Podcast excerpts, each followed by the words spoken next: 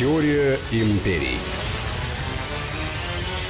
Здравствуйте, друзья. Это «Теория империй». Сергей Судаков. И Анна Шафран, здравствуйте. Мы продолжаем проводить параллели между Древним Римом и Соединенными Штатами Америки, потому что известно, США были построены по образу и подобию Древнего Рима, и если мы знаем, как когда-то разворачивались события, соответственно, можем предположить, как они будут разворачиваться и сегодня. Мы продолжаем наш радиосериал. Совершенно верно. Сегодня я предложил вот, э, достаточно, мне кажется, интересную тему поговорить о все-таки роли личности в истории. Надо понимать, что в любых событиях, фактах, в любых э, войнах, в любых неприятностях, в любых победах, конечно же, очень важен человеческий фактор. Я полагаю, что человеческий фактор – это именно то, что создает настоящую историю. И во многом эту историю создают не только те, кто является первыми лицами в государстве, а во многом это та свита, которая играет короля. Так было в Риме, так а, будет и в Соединенных Штатах Америки. Но только в Соединенных Штатах Америки, в отличие от Рима, те, кто играли свиту короля, императора или величайших полководцев, это всегда были люди, связанные с большим бизнесом и большими деньгами. Поэтому сегодня я хотела поговорить о двух людях, мне казалось, достаточно интересных. Первый из них – это Марк Лициний Крас. Мы прекрасно знаем, что классическое выражение «богат как крас» стало просто вот определенным даже мемом на определенное долгое-долгое время. А в Соединенных Штатах Америки я хотел провести параллель и сравнить Марка Лициния Краса с, наверное, очень неординарной личностью, которая в свое время был представлен кинематографом в фильме «Авиатор». Я хотел поговорить о городе Хьюзе. Ну, пока мы вернемся на 2000 лет назад и начнем наш рассказ прежде всего, конечно, с Марка Лициния Краса. Марк Лициний Крас а, именно тот образец богатых э, людей, которые сделали себя самостоятельно своим опытом, трудом и, наверное, умением заводить правильные знакомства. Потому что именно умение правильно заводить знакомства дальше практически создаст всю ту жизненную карьеру, всю жизненную лестницу, которая будет предначертана Лицинию Красу. Марк Крас происходил из достаточно необеспеченного, незнатного рода, но а, тех людей, которые умели правильно делать ставки и поэтому шаг за шагом а, приобрели определенное значение в жизни. За свои деньги смогли сформировать даже свои сильные военные отряды, но в конфликте, который произошел в свое время между Гаем Марием и Сулой, они сделали ставку. Они не сделали ставку и проиграли. Они изначально встали на сторону Сулы, и когда победу одержал Гай Марий, им не повезло. Семья практически вся была уничтожена, а сам Марк Крас долгое время скрывался в пещерах, жил практически как первобытный человек, боясь показаться на свет Божий, будучи практически беглецом. И казалось бы, что жизнь его закончилась. Ну, а что можно было сказать? Родители, которые пытались поднять власть против первого человека в Риме, и кто мог бы сказать, что из этого молодого человека может что-то получиться? Но э, судьба достаточно специфична. Марк э, Крас всегда считал, что фортуна, она обязательно должна улыбнуться каждому человеку хотя бы один раз. Она никогда не будет улыбаться дважды. И он искренне верил, что все равно та ставка, которая была сделана его родителями на Луция Корнелия Сулу, эта ставка сыграет. И он оказался прав. Когда Сула захватывает Рим, когда Сула становится диктатором, когда Сула начинает мстить практически всем всадникам, всем богатым семьям Рима, рядом с ним оказывается, и да, именно Крас. И Крас становится тем наушником и тем человеком, который говорит, давай так, Тебе нужны деньги. Деньги нужны империи всегда, но эти деньги можно взять только из богатых семей. И вот тогда вводятся проскрипции исключительно на личных основаниях. Все те, кого когда-то недолюбливал Сула, все те, с кем он был в ссоре когда-либо Крас, все эти люди просто идут под нож. Уничтожаются целые семьи, вырезают, уничтожают, убивают, а все их имущество передается в трастовое управление, как сейчас можно было сказать, Красу. И Крас за год становится самым богатым человеком Рима. Но многие забывают одну вещь, что все те деньги, которые он имел, это были э, деньги Луция Корнелии Сулы. Но происходит чудо. казалось бы, Крас должен был всю свою жизнь отрабатывать эти деньги, но Сула умирает. И все те деньги, все те дома, земли, все, что должно было принадлежать Луцию Корнелию Суле, переходит в один день к. И Крас становится богатейшим человеком Рима. Наверное, а, кто-то бы сказал, что он баловень судьбы, наверное, кто-то скажет, что Фортуна действительно его любит. Но проблема в том, что Крас никогда не был счастлив в своем богатстве. Проблема в том, что всегда были те люди, которые были на шаг его впереди. Он всегда одалживал деньги Цезарю. Мы, как говорили об этом неоднократно. Но одалживал не потому, что он фантастически любил Цезаря, а он в Цезаре видел некую нереализованную свою мечту. Потому что он полагал, что таким, как Цезарь, ему никогда не стать, потому что у него нет такой сноровки, у него нет такого острого ума, и у него нет того, что называется настоящий шарм, аттрактивность, привлекательность. А у Цезаря было. Как раз тогда а, начал понимать, что для того, чтобы стать по-настоящему не просто богатым человеком, нужно войти в политику. И вот тогда Крас начинает формировать уже некий особый тип бизнесмена, который переходит в политику. Именно отсюда потом уже в современности и в Америке будут говорить о том, что первым олигархом в истории мира или человечества становится Марк Крас, потому что он решил совместить огромнейшие капиталы с политической карьерой. Ему это удастся. Но проблема в том, что очень плохой авторитет он заработал себе в Риме. Дело в том, что даже тогда, когда он имел колоссальное состояние, которое он получил благодаря его другу, покровителю, Луцию Корнелию Сулы, он даже в это самое время продолжал те игры, которые мы будут помнить очень долгие годы в Риме. А что он делал? Нанимал огромное количество отрядов бывших гладиаторов, которые осуществляли набеги на элитные кварталы Рима, но одноэтажные, и умышленно устраивал поджоги. Огромное количество судейских разбирательств было поэтому. Но проблема существовала только в одном.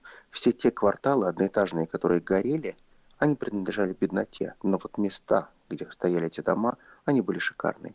И сразу после пожаров на пепелище приезжало огромное количество рабочих, которые грузили на телеги кирпичи, разбирали остатки домов, и именно на этих местах мгновенно возводили пятиэтажные дома красок. Крас вошел в историю как э, самый крупный владелец недвижимости Рима, как самый крупный застройщик Рима и как тот человек, который всегда будет недооценен. Жестокий, жесткий, всегда мечтал о настоящей славе. Славе полководца или славе политика. Но деньги не, не радовали его.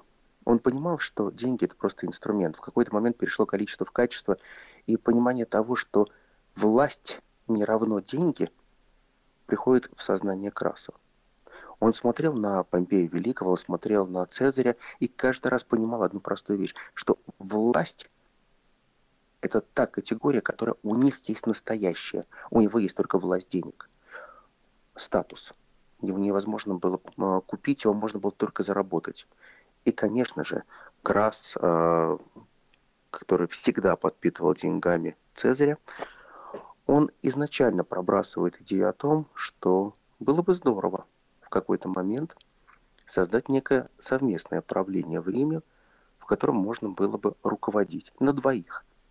Было бы очень здорово руководить вместе с Гаем Юлием Цезарем, с молодым, с молодым таким вот э, четким, жестким, э, острым на язык. Но появляется гнев Помпей. И вот тут рождается такая неприязнь гнея Помпея к Красу, а Крас, в свою очередь, настолько ненавидит гнея Помпея, что разделить их может только молодой политик Цезарь, Гай Юлий, потому что он в свое время уравновешивал и одного величайшего деятеля, и другого. То есть, по большому счету, он смог находиться между Сциллой и Харибдой. Конечно же, так будет сформирован первый триумвират. И в рамках этого первого триумвирата будут разделены полномочия, но Красу всегда будет мало. Крас будет всегда понимать, что мне нужно совершить что-то такое, о чем история будет говорить в веках. И он совершает ошибку. Он решается пойти повоевать со Спартаком. Историю войны со Спартаком мы все знаем. Да, он достаточно неплохо вел военные действия, все было достаточно четко, правильно. Но в какой-то момент появляется Помпей, и уже под финал практически итоговых битв с восставшими рабами просто забирает эту победу себе, оскорбляя и унижая Красу. Помпей присваивает себе победу, а все те поражения, которые были во время войны с рабами или войны с восстанием э, со Спартаком, все остается на плечах Краса. Помпей в одночасье просто умыл его. Он сделал все так, как должен был сделать настоящий политик. Крас пытался всю жизнь понять, почему, почему же ему не удается быть по-настоящему первым. Это очень интересный так... вопрос, собственно говоря, фундаментальный. То, ради чего и к чему мы шли всю дорогу. Да, совершенно верно. Получается одна простая вещь. А, вроде бы есть деньги, а, вроде бы все хорошо, все замечательно, но почему он не первый? Любовь граждан невозможно купить. Невозможно а, внести те ценности, ради которых люди пойдут за тобой. А есть ответ на этот Нич... вопрос? Чего ему не хватало? В чем соль? А ему не хватало очень простой вещи, то, что называется толпа, глаза Рима. Тот глаз Рима, который был у Цезаря тот глаз Рима, который был у Помпея. Не обязательно быть своим в доску, не обязательно быть нищим или не обязательно быть абсолютно из сословия а, бывших рабов, чтобы тебя любил народ. Но нужно чувствовать душу населения. Надо чувствовать душу того, что называется пульс государства. Он не мог почувствовать этот пульс государства, потому что слишком сильно было оторван от того населения, которое было в Риме. А что ему мешало? Первое. Что делал Цезарь, в отличие от него? Цезарь действительно всегда воспринимал и слушал все слухи, сплетни, анекдоты, которые ходили в Риме. Он очень с большой благодарностью воспринимал, когда ему рассказывали все те байки и небылицы о нем. Он собирал огромное количество даже компромата на себя, потому что он считал, что это очень важно, когда ему доносят это, и он может правильно отбиваться от этого компромата, если пытаются кто-то шантажировать. Он понимал те чаяния, которые нужны народу.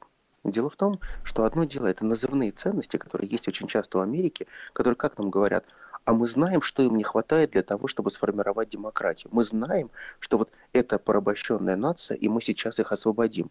Ребята, а вы уверены, что им нужна такая свобода? Вы уверены, что вы придете и реально их освободите? Или вы просто хотите потратить свои деньги, вложить рубль, а получить миллиард долларов? Меня почему-то ощущение именно такое. Так вот, Крас прекрасно понимал, что надо вложить тысячу динариев, получить 100 тысяч. Это было здорово, это просто бизнес. Но как сделать так, чтобы купить любовь толпы, он не знал. Да, ему когда-то э, удалось сделать достаточно хороший шаг. Он накрыл 10 тысяч столов, чтобы накормить население. Но это не сработало. Потому что разовая акция, в рамках которой ты накормил огромное количество римлян, означает только одно. Богатый человек со своими причудами решил показать, насколько он крут. Но когда Цезарь кормил это же население и также организовывал 12 тысяч столов, все знали, что Цезарь в долг это делает. Все знали, что Цезарь занимает эти деньги и своим трудом и умением делает все для того, чтобы сделать народ лучше. Все знали, что Цезарь спит по 4 часа в сутки, что он фантастический трудоголик – и он никогда не щадил себя. Он не был изнежен и никогда не показывал, что он круче кого-то. С простолюдинами он мог говорить на простом, доступном, даже матерном языке. И никогда ни с кем не вел себя чванливо, не показывая, что он выше, лучше, круче. Это ошибка. Это глупость, когда кто-то пытается всегда доминировать и показывать, что он сделан из другого материала. Вы знаете, какое количество, посмотрите, американских политиков, когда пытаются общаться, это очень заметно, когда приезжают сенаторские делегации, парламентские делегации, посмотрите на них. Ведь они, по большому счету, пытаются нести дух превосходства в каждой своей речи. Но посмотрите, насколько это отталкивает любых людей. Посмотрите, насколько много людей статусных, значимых, богатых, которых могут просто на «ты» общаться на абсолютно разные вещи с любым человеком. Это очень важно, уметь общаться с каждым, чтобы доносить до простого человека. Мы сейчас прервемся. Продолжим через несколько минут. Это «Теория империи». Сергей Судаков, Анна Шафран. Теория империй.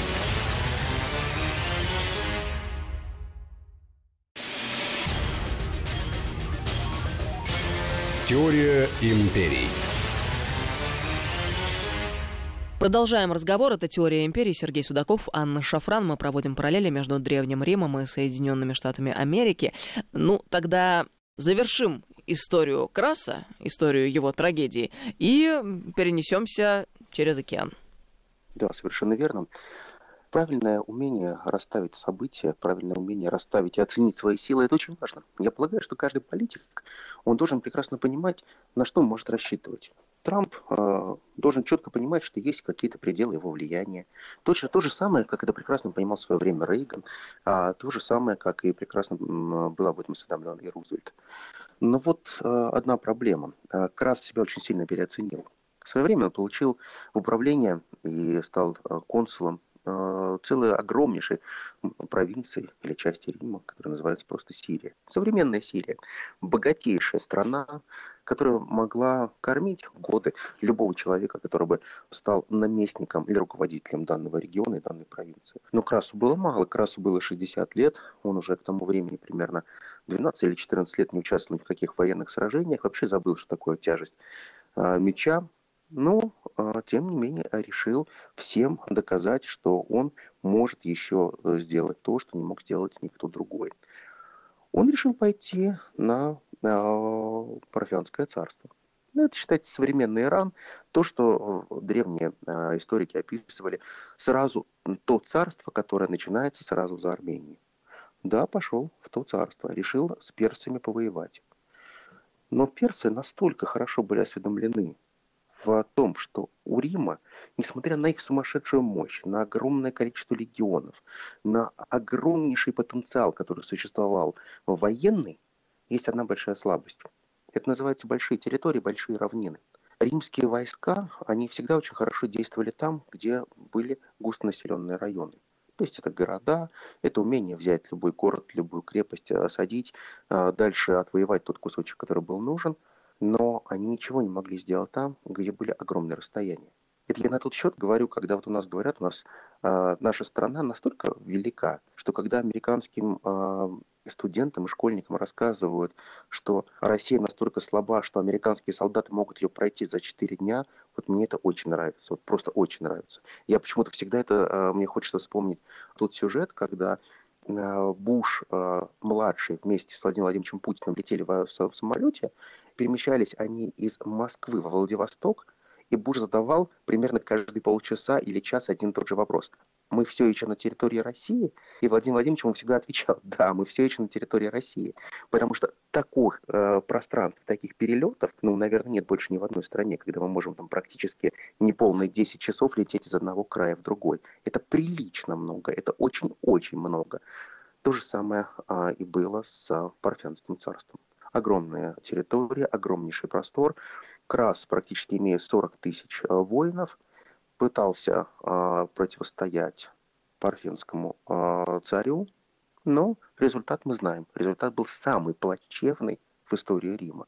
Сначала был убит сын Краса, ему отрубили голову, воткнули ее на пику и показали всем легионерам, а дальше парфяне смогли навести такой ужас со, при помощи своих лучников на римское войско, что они забыли про свою дисциплину и просто бросились убегать. Но тому предшествовал неправильный поход, который был организован Красов, когда он без питья и воды оставил практически на трое суток своих воинов.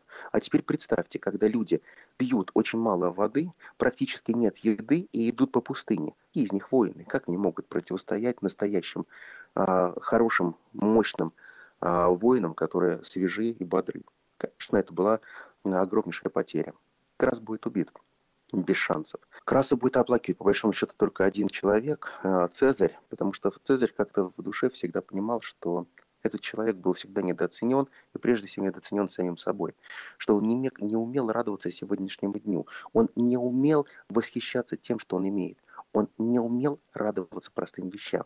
И вы знаете, мне кажется, очень важно, когда человек радуется простым вещам. Вот для меня это чудо. Вот для меня это чудо, когда человек умеет радоваться не знаю, там, простому шоколадку, простому подарку, простому, простому хорошему доброму слову. Это очень ценно, это тоже называется настоящая человечность. И вот мне так кажется, что э, в современности очень сильно сейчас стало не хватать той простой человечности. Крас, который заработал колоссальнейшее состояние, практически на то время был первым триллионером долларов, если перевести его состояние, он не смог сохранить этого состояния. Крупнейшее состояние в истории человечества было утрачено практически за месяц. Его разорвали, расхитили и забыли раз навсегда. Да, Крас остался в истории как величайший и самый алчный бизнесмен, который практически ограбил пол Рима, а сам закончил свою жизнь в позоре. Но такова история. Что же было в Америке? Я бы хотел поговорить достаточно интересного человека про Говарда Хьюза. Говард Хьюз э, был э, рожден 24 декабря 1905 года. В Америке принято говорить, что те люди, которые рождены в конце года, это те люди, на которых есть особая Божья печать, потому что они родились в святое время. Ну, а теперь по порядку. Говард Хьюз э, родился в семье миллионеров. Отец был богат, э, владел компанией Говард Хьюз – крупнейшая инженерная компания, которая очень сильно работала, в том числе и с э, Рокфеллером. Неплохое начало. О, Всем бы так. Да, да, он, у него все было хорошо, но роды были настолько тяжелые, что врачи сказали, что у вас точно вам не стоит рожать второго ребенка, и Говард у вас будет единственным вашим ребенком, поэтому он должен быть у вас самым любимым чадом на свете. И мама действительно практически всю свою жизнь а, посвятила своему сыну, оберегая его от всего, что только можно было оберегать. Он стал таким классическим сначала маменьким сынком, а потом она привела ему некие фобии, которые будут его мучить практически всю его жизнь фобия к тому, что обязательно можно э, где-нибудь заразиться чем-нибудь, что руки надо мыть по 30 раз в день, что самое страшное, что может быть, это та зараза, которую можно подцепить на улице, где кто-то кашлянет, э, чихнет и так далее. Она довела сына до такого психоза, что он в принципе боялся общаться с людьми у него не было друзей, у него не было а, полноценных знакомых. Единственное, с кем дружил, это был а, сын компаньона отца, и это единственный мальчик, с которым мама разрешала дружить и вообще каким-то образом общаться. Конечно, Говарду это не нравилось, но он понимал, что это та естественная жизнь, которой нужно идти, и та естественная жизнь, к которой нужно стремиться. А в 1922 году Говард теряет маму, это, наверное, самое большое несчастье его жизни. Он переносит э, потерю мамы достаточно тяжело. А через два года, вот э, как напишут э, тогда газеты, от сердечной тоски умирает его отец. И получается так, что 18-летний парень, молодой, наследует э, компанию, которая стоит 2 миллиона долларов, на то время, когда ну, зарплата в месяц не превышала там, 30 долларов. То есть представьте соотношение 2 миллиона долларов в компании и зарплата 30 долларов в месяц. Говард Хьюз никогда не учился хорошо. Э, он всегда считал, что школа – это ну, такое развлечение, не более того, к тому же школа – это сплошные опасности, это зараза, это много людей, это скопление людей, и лучше, конечно же, держаться от этого подальше. Но отец, когда еще был жив, он пытался насильно э, его перемещать из одной школы в другую, потому что они родились в Техасе. Он отправлял его и в Бостон, Массачусетс, и перенаправлял его э, потом учиться в Калифорнию. Флориду он практически очень много мест сменил э, школ, но в итоге так не получил полновесного хорошего образования. Но у него была страсть в жизни. Страсть – это что-нибудь разобрать и собрать. Настоящий инженер, гений от рождения. Человек в возрасте 12 лет э, собрал мотобайк самостоятельно. То есть взял, придумал, как, как вот все примостить, все сделал, и с велосипеда переделал его в настоящий мотоцикл. Ну, конечно, в кавычках настоящий. Собрал сам радиоприемник, а, сам изучил азбуку Морзе, а, сам научился передавать. То есть э, голова абсолютно неординарная. Вот абсолютно неординарная. А то, что ему да, какие больше... огромные плюсы были в те времена, когда не было гаджетов и компьютеров, подумала я. Да, да. А на самом деле это же здорово. Представляешь, вот человек брал схему, а, что-то собирал, вычитывал. Сейчас получается так, ты посмотрел в интернете, там уже все есть готовые решения. То есть, по большому счету, мы сейчас живем в обществе, где есть практически готовые решения на все остальное. На все практически. Да, что ведет к полной деградации каждого знаешь, отдельно это... взятого индивидуума. Да. Ты знаешь, мне вот это очень не нравится. Мне, знаешь, мне всегда кажется, что очень важно, чтобы тот же ребенок, он всегда мог найти самостоятельно ответ на что-то, а не нажав две клавиши, получить уже готовый результат. Но, к сожалению, то, что имеем, а, Говард Хьюз был упертый настолько, что как ты думаешь, какая игра спортивная была для него номер один? Он считал ее королем игры, просто вот прям в топе. Шахматы. Никак. Я, ты знаешь, я тоже так подумал, что шахматы, мне казалось, что он должен быть крутым шахматистом, гольф. Понятно. Двинут был на гольфе и писал, кстати говоря, ты права насчет шахмат, он очень любил шахматы, но шахматы были на втором месте после гольфа. Потому что, знаешь, почему он говорил? Шахматы слишком простые, в шахматах нет силы ветра. О, как, интересно. Тебе фигуры никто не сдует. Да, нет, нет дополнительного фактора, да, риска. Согласна. Мальчишка, мальчишка так научился играть, просто блестяще. Ну, естественно, он ходил в хорошие гольф-клубы. И в 18 лет это недееспособность еще по Америке, потому что мы знаем, что в Америке совершеннолетие 21 год, и, соответственно, в 18 лет он не мог наследовать э, полновесно компанию отца и руководить ей.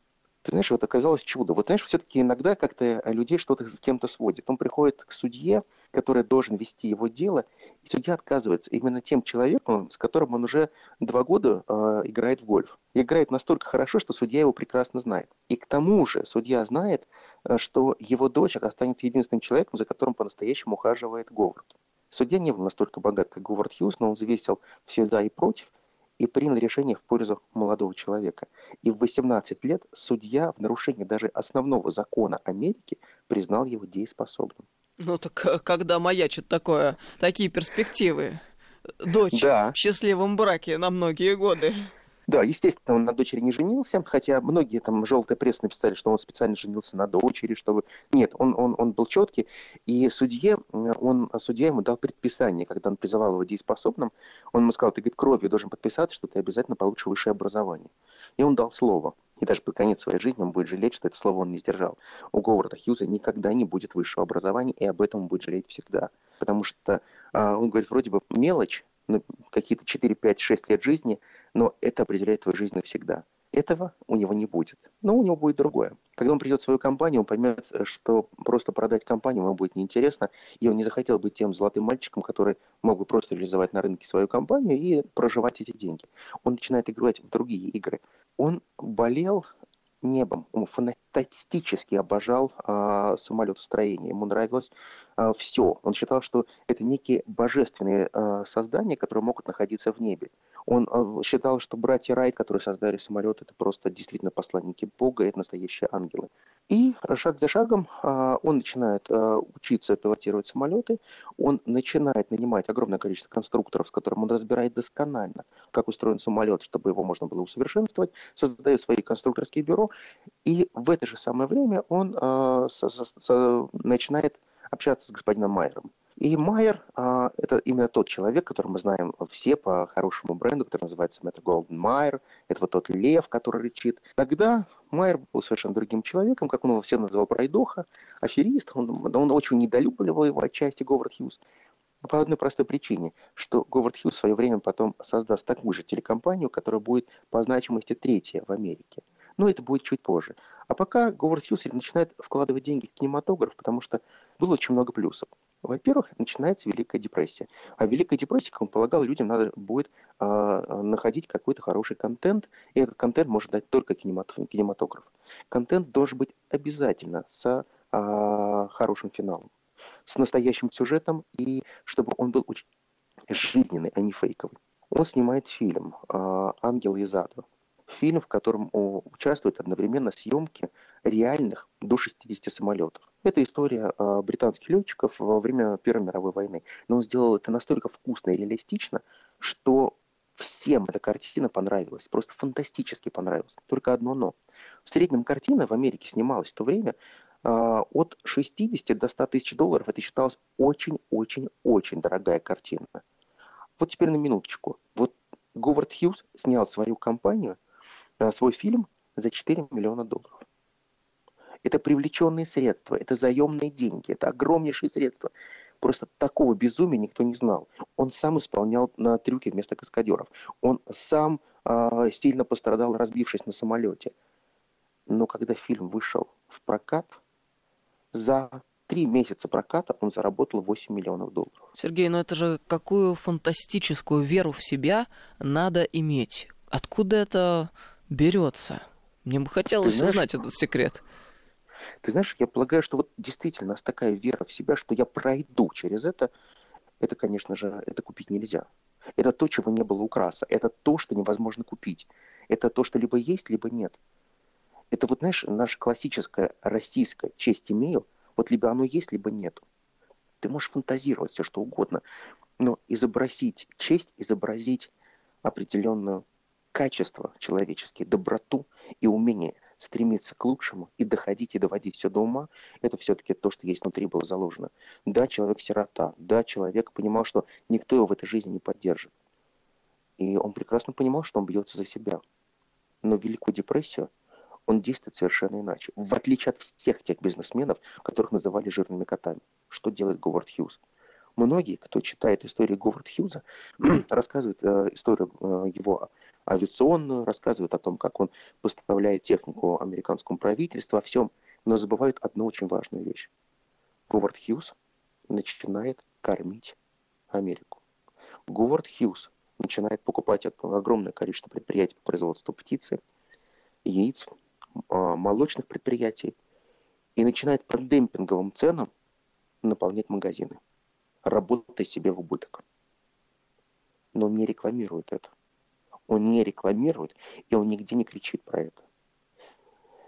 Да, у него будут очень разные знакомые. Один его знакомый будет Альфонсо Капоне, который организует огромное количество столовых, где он будет просто кормить людей бесплатно. Но именно знакомство с Альфонсо Капоне создает очень интересный фильм, который снимет, опять же, Говард Хьюз. Этот фильм станет фантастически популярен в Америке. Его ремейк чуть позже будет, э, уже выйдет в наше время. Это будет фильм называться «Лицо со шрамом». Но тот первый «Лицо со шрамом» будет абсолютно настоящим. Потому что сценарий во многом писали настоящие живые гангстеры и про себя – все те, кто посмотрел этот фильм, были просто в восторге и сказали, что это эталонное кино про гангстеров. Мартин Скорсезе, когда будет снимать свои фильмы, он будет говорить о том, что лучше Хьюза не сделал никто. Все, что мы сейчас делаем, это просто пародии. Ну пусть это будут наши пародии. Говард Хьюз э, – человек, который отдавал огромное количество денег на благотворительность. Он никогда не был жаден в этом плане. Он считал, что надо вкладывать деньги, надо вкладывать деньги в людей, потому что только если ты вкладываешь в людей, в человеческий капитал, это вернется тебе вдвойне. Говард Хьюз построит самый крупный а, в истории человечества самолет. Да, а, он будет а, иметь колоссальное влияние на политиков. Да, он будет шаг за шагом делать то, что не делает абсолютно никто. Он станет тем человеком, который создал частную авиакомпанию и создал частную отрасль, которая совершенствовала авиастроение каждый день. Он повлиял очень сильно на создание гражданской авиации в Соединенных Штатах Америки. При этом он прекрасно понимал, что его фобии ему не позволяют стать политиком. Он очень хотел в свое время быть по-настоящему большим политиком. Но он не знал, как бороться со своими фобиями. С фобией э, страха заразиться, с фобией новых э, людей. При этом он очень хорошо сходился с женщинами. Огромное количество любовниц, огромное количество самых крутых, самых значимых актрис э, числились э, в его спутницах жизни. Но он говорил, не знаю почему, но женщин я не боюсь. Все боятся женщин, а я их не боюсь. Мне как-то с ними хорошо и спокойно. Они чудесны, в отличие от страшных мужиков, от которых можно чем-то заразиться. Это, конечно, был Говард. Ну, конечно, искра Божья в этом человеке была, вне сомнений. Да, это вот, ты знаешь, это какое-то вот это чудо какое-то. Дальше действительно это будет вся его жизнь строиться так, как это а, было описано и уже показано а, в фильме «Авиатор», когда он действительно будет безумен. Да, он закроется, он, он будет переезжать регулярно, он приедет э, в Лас-Вегас, снимет самый дорогой отель в Лас-Вегасе. В этом самом дорогом отеле он поселится в пентхаусе. Ну, естественно, владельцы, э, управляющие отелем, через два месяца его проживания, он будет там куча чудачеств у него будет. Он будет просить нарезать ему салат ровно по 4 миллиметра, чтобы каждый кубик был нарезан и так далее. Но там будут свои уже тараканы такие в голове, что мама не горюй. Но э, он долго будет проживать, и он начнет выгонять из этого отеля. И скажешь, господин Хьюз, мы вас очень уважаем, вы очень богатый человек, но у нас огромное количество людей из Саудовской Аравии, отовсюду, кто хотят пожить именно в этом отеле, и именно в этом номере, потому что это самый дорогой президентский люкс, который у нас существует, и другого в принципе нет. В один день а, он поручит, он вдруг, у него какое-то были а, прояснения сознания, он позвонил своим а, управляющим, своими деньгами, своими капиталами, сказал, чтобы те составили все возможные планы по покупке этого отеля и э, сделать так, чтобы никто не знал, кто станет реальным э, владельцем. Кроме того, чтобы все документы по, после того, как они будут оформлены, и принесли ему. И знаешь, для чего он это сделал? Для чего? Он знал, что его придут выселять из номера отеля. Полицией. Пришли ломать ему дверь, выломали дверь.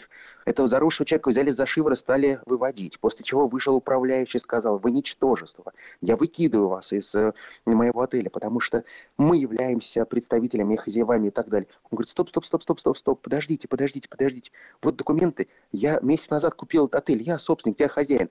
И зачем он это сделал? Он это все сделал, это покупку, приобретение, только ради того, чтобы вот ощутить этот момент – чтобы, как он потом скажет, оценить взгляд тех ребят, которые вы выселяли его из собственного отеля. У богатых свои причуды.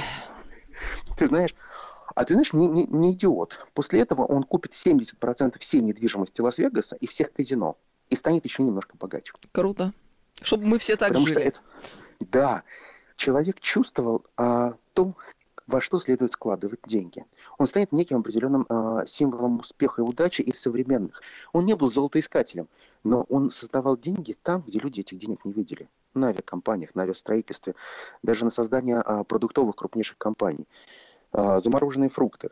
Все, что можно было продавать, он продавал. Даже вот первая компания, которая занимается продажей замороженной еды, это опять же Говард Хьюз. Сергей, мы должны заканчивать.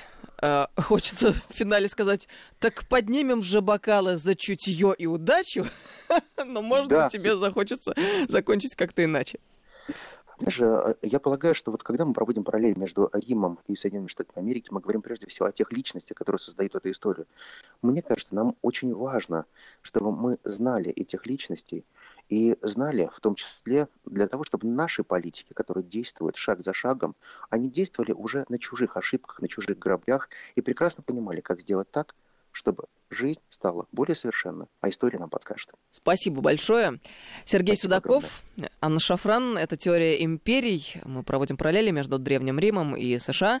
До встречи, друзья, ровно через неделю, в воскресенье. Сергей. До новых встреч. Спасибо всем огромное. Теория империй.